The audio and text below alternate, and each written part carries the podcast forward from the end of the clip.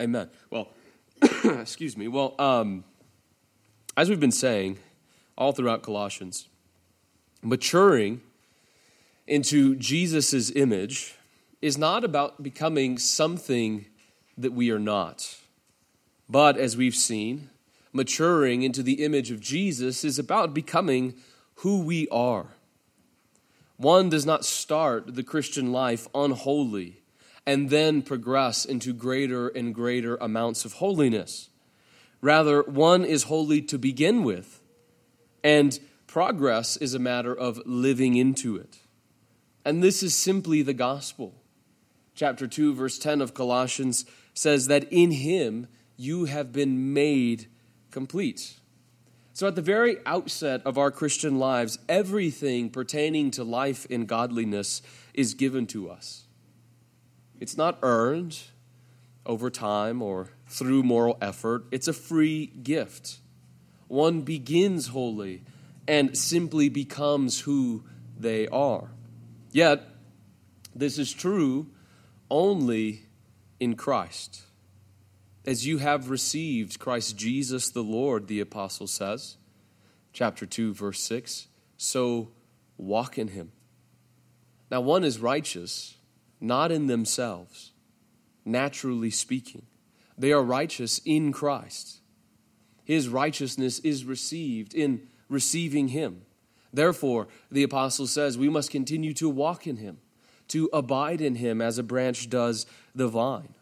So, our new selves in Christ begin in holiness and they end in glory. But our old selves, right, apart from Christ, they begin in corruption and they end in wrath. Verse 10, the apostle says, the new self is being renewed. The new self is becoming ever more what it is fashioned into the image of Jesus. By contrast, the old self is being corrupted. The one who sows to the flesh, Galatians chapter 6 verse 8, will reap corruption. And from corruption, evil deeds spring forth. Impurity, um, immorality, greed in verse 5. And then in verse 8, anger, malice, and abusive speech.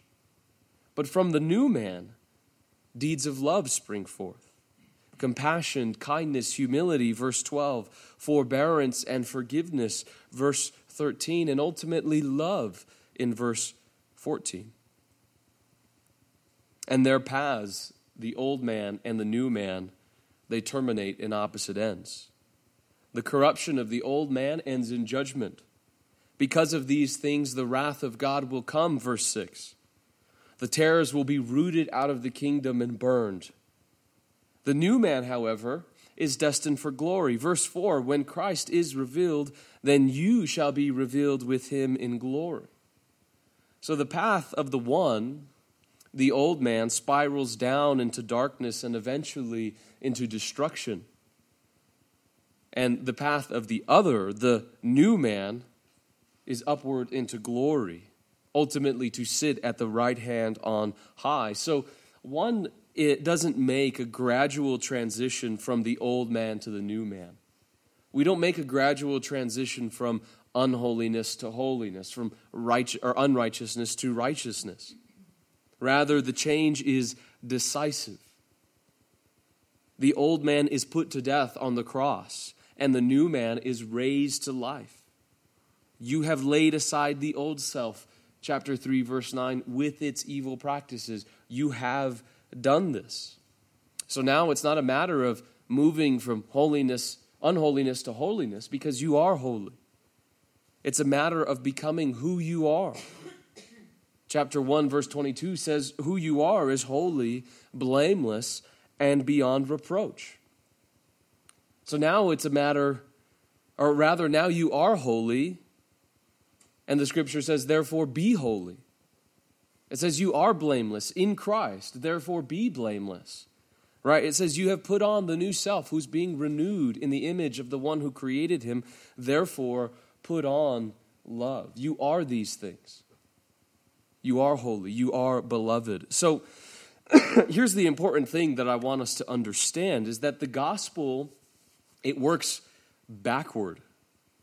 it starts from the end, right? It begins at the destination. It tells us and it shows us this is who you will be. And then it demands of us to become that now.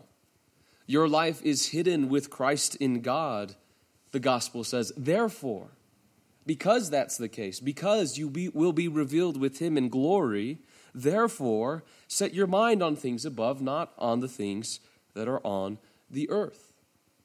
This is who you will be. This is who you are. So be that now. In other words, what is true in heaven is becoming true on earth. Thy will be done on earth as it is in heaven.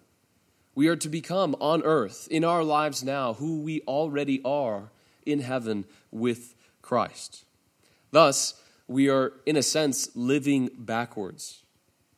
Not from the present into the future, but from the future into the present. Not from earth to heaven, but from heaven to earth. And not from who we are now to who we will be, but from who we will be to who we are now. We're moving backwards. So, first importance then, what matters to us immensely is that we know where we're going, that we know what is destined for us. Because the clearer our vision of that, the firmer our conviction in that end, the more purpose and the more clarity we will have in our lives now. So, what is the end? Um, what is the direction that we're headed? Well, it's to be one in Christ. Look at verses 10 and 11. Scripture says, You have put on the new self, who is being renewed to a true knowledge according to the image of the one who created him, in which there is no distinction between Greek and Jew, circumcised and uncircumcised, barbarian, Scythian, slave and freeman, but Christ is all and in all.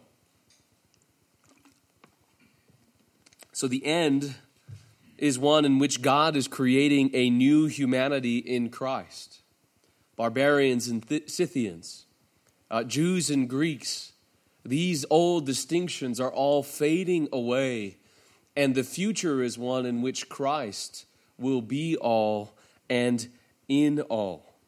Americans and Russians, white and black, poor and rich, have all put on the same new man who is being renewed in Jesus' image. And so these old fleshly distinctions are progressively erased as the new man is progressively renewed. They all fade into oblivion, and what is left is Christ. He is all, in all. Thus, the end is one in which all who believe will become one in Christ. Right? We all start from these different backgrounds, and we're all moving, however, toward the same destination where we will be one in Christ, one body and one spirit, just as you are also called in one hope of your calling, one Lord, one faith, one baptism, one God and Father who is over all and through all and in all. Ephesians chapter 4, verses 4 through 6. So that's where we're headed. That's the goal, where all who believe are united in Christ and He is all in all. Therefore, because we are going to be one, we are to be one right now. Look at what the apostle says there in verse 15. See the connection, right? I want you to get this. Verse 15 Let the peace of Christ rule in your hearts, to which indeed you were called in one body, and be thankful. Peace which is spoken about here, the peace of Christ, is not incidental. It's not an extraneous aim. We are called to peace. It's fundamental to the redemption that Christ has accomplished. He has reconciled all things to God the Father, chapter 1, verse 20, having made peace through the blood of his cross. We are all going to be one in Christ. It was for peace that Christ died. And therefore, it's for peace that we must strive. It's the summons that is upon us as one body, as the body of Christ. That's where we're headed, and therefore that's what we're to pursue right now. And so the apostle says that the peace of Christ is to rule in our hearts. Now, rule, as it's used here, is a, a sporting term. Um, in the original, it refers to an umpire at the games or someone officiating a match. Hence, the meaning of rule here is closer to something like arbitrate or to settle disagreements. So, the peace of Christ that's being talked about is not an interior disposition that we're to cultivate. Rather, the peace of Christ is more like the umpire of our affairs in the church. It rules over us, it officiates over all of our dealings with one another. So, in all our lives, all right, in our decision making, in choosing between alternatives, in settling conflicts with one another, what should rule, what should arbitrate over the whole is the peace of Christ. That's the aim. That's what we're trying to accomplish and trying to maintain. So it's to preside over our lives together, as a conductor does the orchestra or as a chairman does a meeting. The peace of Christ is to reign over our interpersonal conflicts, over our suspicion and our indifference. So we're not called then to having our own way or to proving our own point, but to peace. As the apostle says in Romans 14 19, so then we pursue the things that make for peace and the building up of one another. So we work backward from peace for peace. There will come a day when Christ will be all in all, and that we will be found in him. Therefore, currently, we are called to let the peace of Christ rule over our congregation. And here, in relation to peace, is where the old and the new selves that we've been talking about enter the picture once again. Because one, the new man makes for peace, and the old man does not. I want you to notice that the practices that characterize the old man, as they're listed in our passage, are distinctly community destroying, peace destroying vices. They are in verse 5 immorality, impurity, passion, evil desire, and greed. And these can be classified as vices of exploitation and abuse. And then again in verse 8 anger, wrath, malice, slander, and abusive speech. These are vices of strife, and there's a progression. Anger leads to wrath, wrath to malice, and malice bursts forth as slander and abusive speech. Now, a community can bear under these things only for so long. If these vices are what characterize our lives, eventually our church, our body will be fractured beyond repair. Lust and greed, the, verse, the vices mentioned in verse 5, these vices press us to act from sheer self interest and to treat one another as mere tools. A person is valued to the extent that they can be used or exploited, be it for the sake of pleasure or capital gain. When these vices reign, human dignity is degraded and community becomes impossible. And it's even more obvious in that second list this destructive quality. Abusive speech and slander are like a corrosive acid that's poured upon the bonds that hold us together. They're a poison that corrupts not just the speaker, but the hearer. A community cannot endure this type of speech.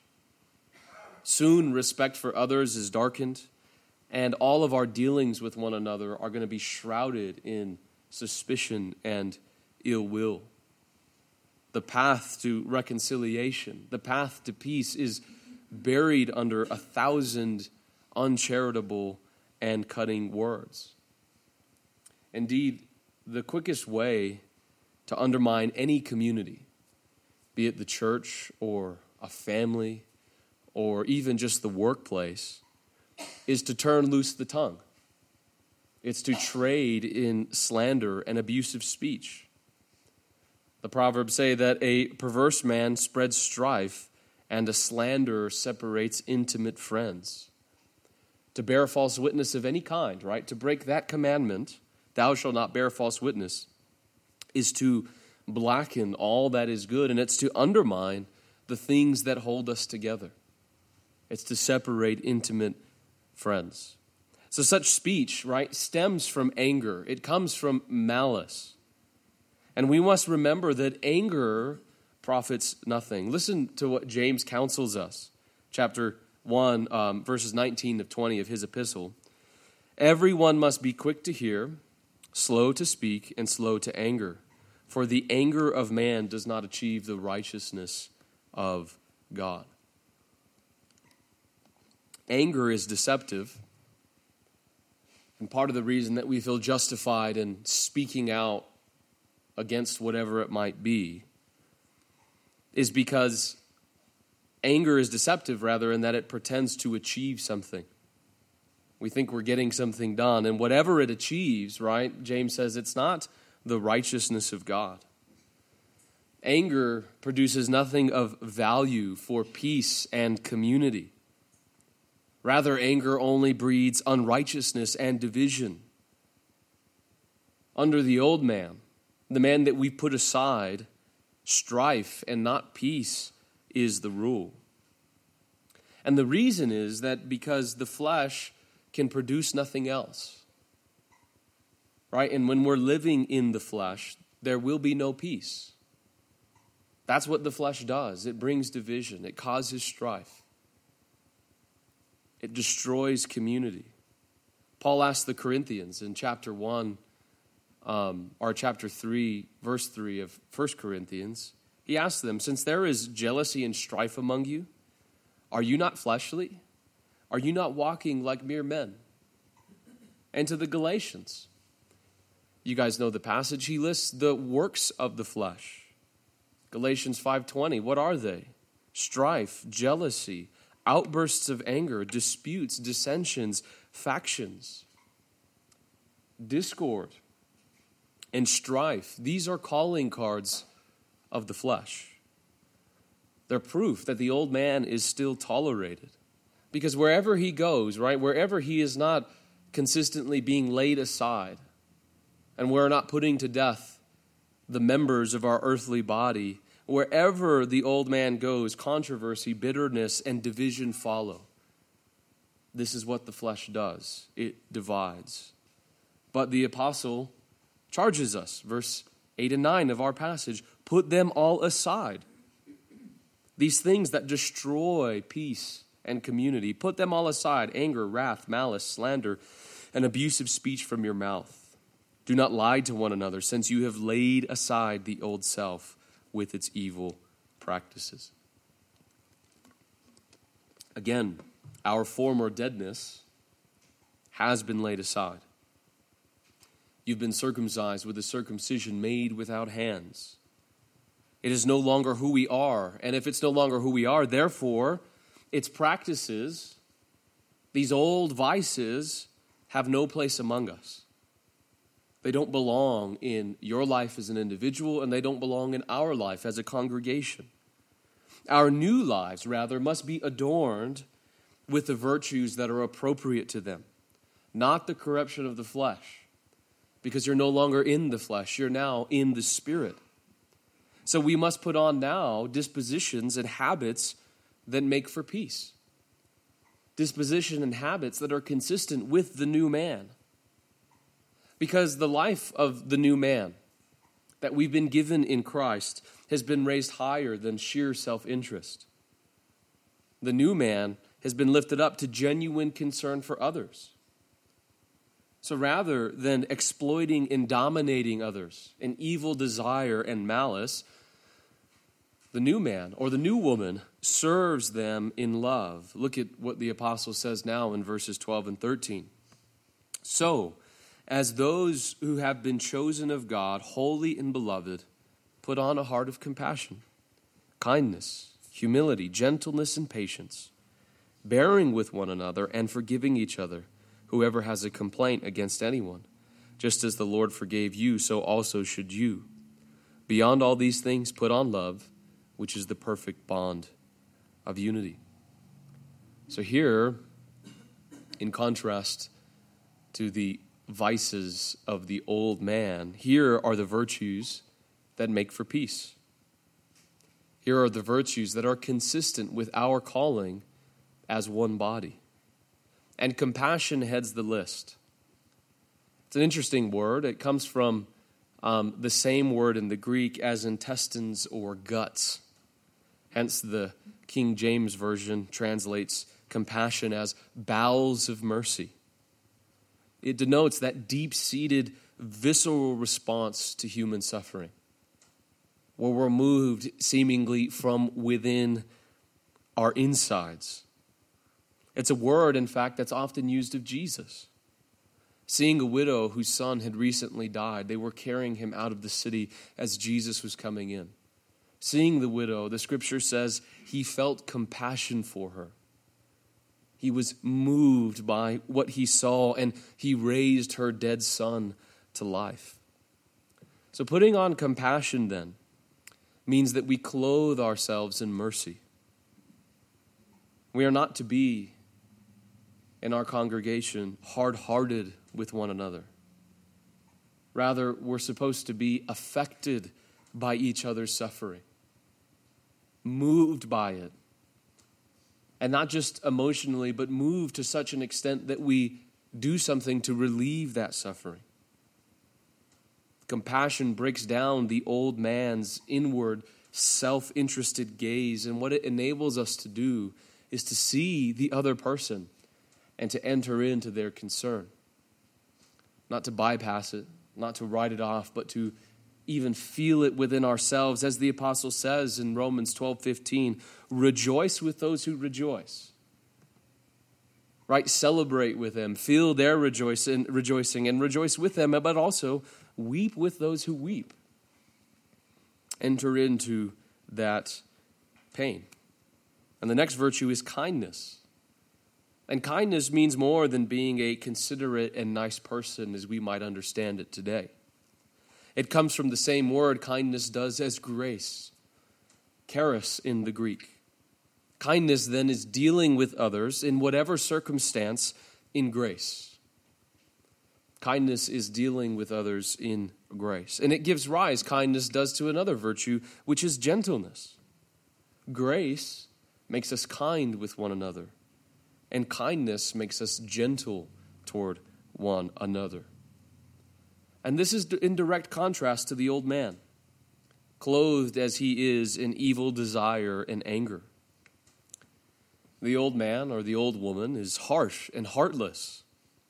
Other people are there to be used or simply in the way. The new self, however, is clothed in compassion and a generosity of spirit. Grace has made the new man kind and well disposed toward all, slow to anger, and ready to put on the best construction, ready to put the best construction on things, rather. And therefore, the new man is draped in another virtue, which is patience. So if compassion is showing mercy toward another person's suffering, then patience is mercy shown toward another's faults. Compassion is kindness and gentleness displayed in the face of personal conflict or failure. The new self that we've been given in Christ bears with others. It shows great tolerance toward others. It's quick to listen, slow to speak, and slow to wrath. And of course, undergirding all these virtues is humility. In the ancient world, humility was not a virtue because it was um, seen as the proper state of the lowborn and slaves. Humility was ill fitting for anyone with dignity. Yet, humility is the chief dignity of the new man. He considers others better than himself. He makes it his duty to serve them. He is displaced as the center of his own life, leaving room now for others. And lastly, all these virtues hold together in love, which is the perfect bond of unity. Love, we might say, is the sum of all these virtues. Love is patient, it's kind, it bears all things, it believes all things, it hopes all things, it endures all things. Love never fails, 1 Corinthians 13. So here is the new life that we've been called to, and we are to clothe ourselves in it. But we must remember, right, as we try to put on compassion and gentleness and kindness and patience and humility and ultimately love, we must remember that as we put these on, we're not putting on a life that's alien to us. Right? You're not an angry man putting on patience. You're not a, a slanderer who's putting on humility. Rather, you're laying aside those things which are truly alien to you. That's not who you are. And what you're putting on is your true identity in Christ. To be loving, to be patient, to be kind. That is who you are. These virtues are the native virtues of the Spirit who dwells within us, the fruits of the Spirit. You're not putting on something foreign, but something true to who you are, becoming who you are. So if the old man and the flesh destroy community, it's quite obvious to see how the new man and the Spirit make for community. These virtues bind us together when conflict would threaten to tear us apart. So these evil passions of the flesh are replaced by these good and positive virtues of the Spirit. And not just these uh, uh passions or emotional states, but, but more than that. Because the speech habits of the old man, slander, abusive speech, and lies, these are also laid aside, and a new form of speech takes its place. Look at what, um, again, is said here in verse 16. Let the word of Christ dwell richly within you, with all wisdom and teaching, and admonishing one another with psalms and hymns and spiritual songs, singing with thankfulness in your hearts to God. So rather than dragging one another with our words, uh, tearing and cutting down, we are to speak the words of Christ to one another, that it might dwell among us. And notice, we don't move from abusive speech toward one another to kind speech toward one another, but from abusive speech to the words of Christ. So our, our, our, our dealings with one another, the way we speak to one another, are not to be characterized merely by niceness but by the gospel, but by the word of Christ.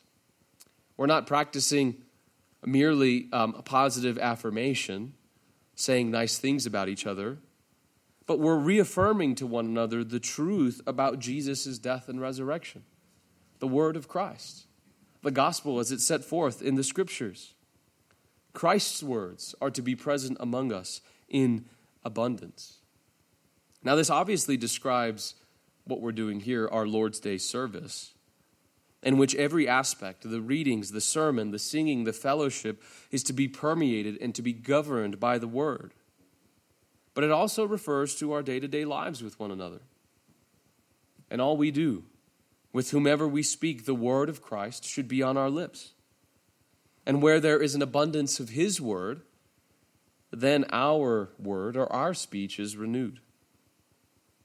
When we are speaking the words of Christ to one another, our hearts are lifted with thankfulness and song. And naturally, then, abusive speech is the furthest thing from our mouths. We are renewed by what we choose to hear and speak to one another, the true words of Christ.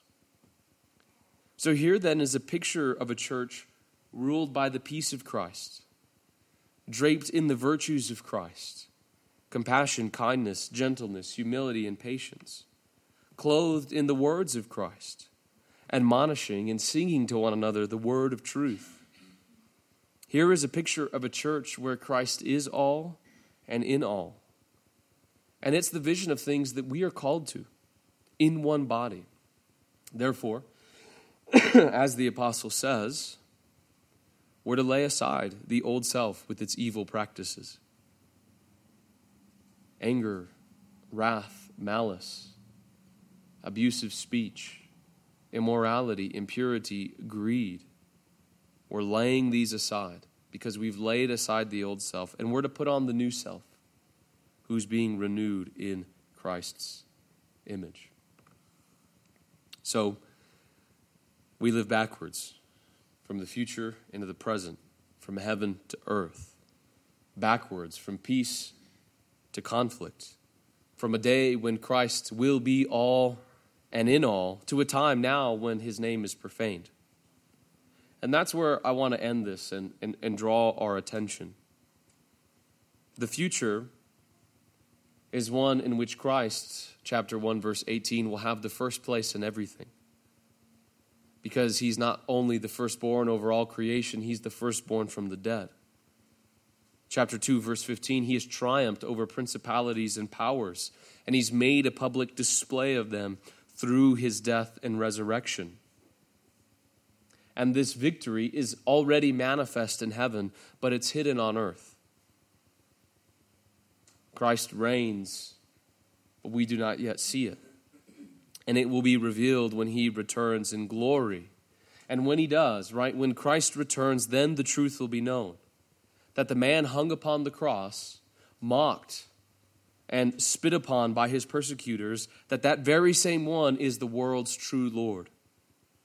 His rivals will be no more, and he will put all enemies under his feet. 1 Corinthians 15. He will be served not merely as a man, but as the Son of God, the image of the Father, the eternal Word, Creator and Redeemer. And on that day, when he returns, there will be no longer any death, nor mourning, nor crying. Revelation 21. All things will be made new, and Christ will be all in all. And that will be true for every one of us, as it said there in verse 11 of our, of our passage. That will be true for every one of us. Christ will be our all. He will be our glory. He will be our happiness. He will be our peace and our very lives. Even if now we put ourselves and our lives into other things, when He comes in glory, we will see Him as He is, as our very life. So, if that's the case, right, if your future if your future is one in which the Lord Jesus Christ will be all and in all, He will be your very life. If that's the case, then what indeed must we do now?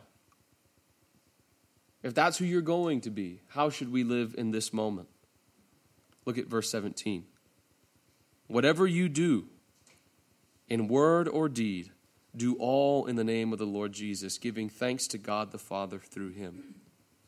So one day, for each one of us, Christ will be all in all. Therefore, what the apostle tells us here is to do all in his name. It speaks to his lordship.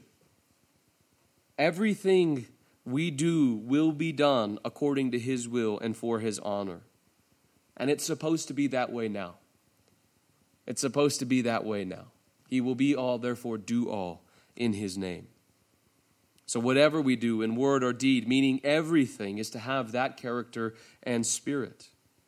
And to be done in his name means to be done representing him, as would be pleasing to him. And so, this is ultimately the rule that governs our lives together and all of our dealings with one another. Right? In all of our conflicts and agreements and joys and pains and all the difficulties that come with trying to be a church, this is the rule that's to govern our lives. We are to act toward one another in the name of the Lord, bearing his mercy and grace and love toward one another. We pursue the things that make for peace. And this way, when we act always in the name of the Lord, peace reigns in our congregation. Rather than slandering you behind our back, I act in the name of the Lord and I speak to you face to face, and we settle our differences. Right? And on and on and on in the various situations, we bear the name of the Lord to one another. So it's fitting then, now that as we draw things to a close, um, that we do all, as the verse says, in the name of the Lord Jesus, giving thanks to him uh, thanks through him to God the Father. So, the bottom line, and thanksgiving runs throughout this whole passage, the bottom line is thanksgiving. And that's what, of course, communion is. And as we're exhorted um, to put on these virtues and to serve one another in genuine humility and love, we must remember that we've also ourselves been served that Christ demands nothing from us that he hasn't already done for us. There at the beginning of verse 12, before we are commanded to put on the new man, we're reminded once more who we are. It says, So, as those who have been chosen by God, holy and beloved. It's nearly impossible to love one another, to put on the new man, to do what we're being asked to do without realizing that we are, before God the Father, holy and beloved. That inner well from which we're to draw from would be empty. In fact, there would be nothing to draw from. If we're to love one another, if we are to pursue the things that make for peace, we must know, not just in our minds, but in our hearts, that we are loved by God. That we are indeed beloved of Him, that He does indeed care for us. And when that love is poured out in our hearts, when we know that we've been served by God in Christ, then we can serve others. Then we can put on the new man. 1 John chapter 4 verse 10 and 11 in this is love not that we loved God but that he loved us and sent his son to be the propitiation for our sins Beloved, if God so loved us, we also ought to love one another. So, excuse me, partake this morning, remembering what these elements communicate to us the love of God in the broken body and the poured out blood of our Lord Jesus Christ. So, receive his love and give thanks to God the Father through him. And um, we will celebrate in just a moment. So come forward. Please receive the elements of communion. Um, take them back to your seats. Um, meditate on the love of God, and I'll lead us in just a moment.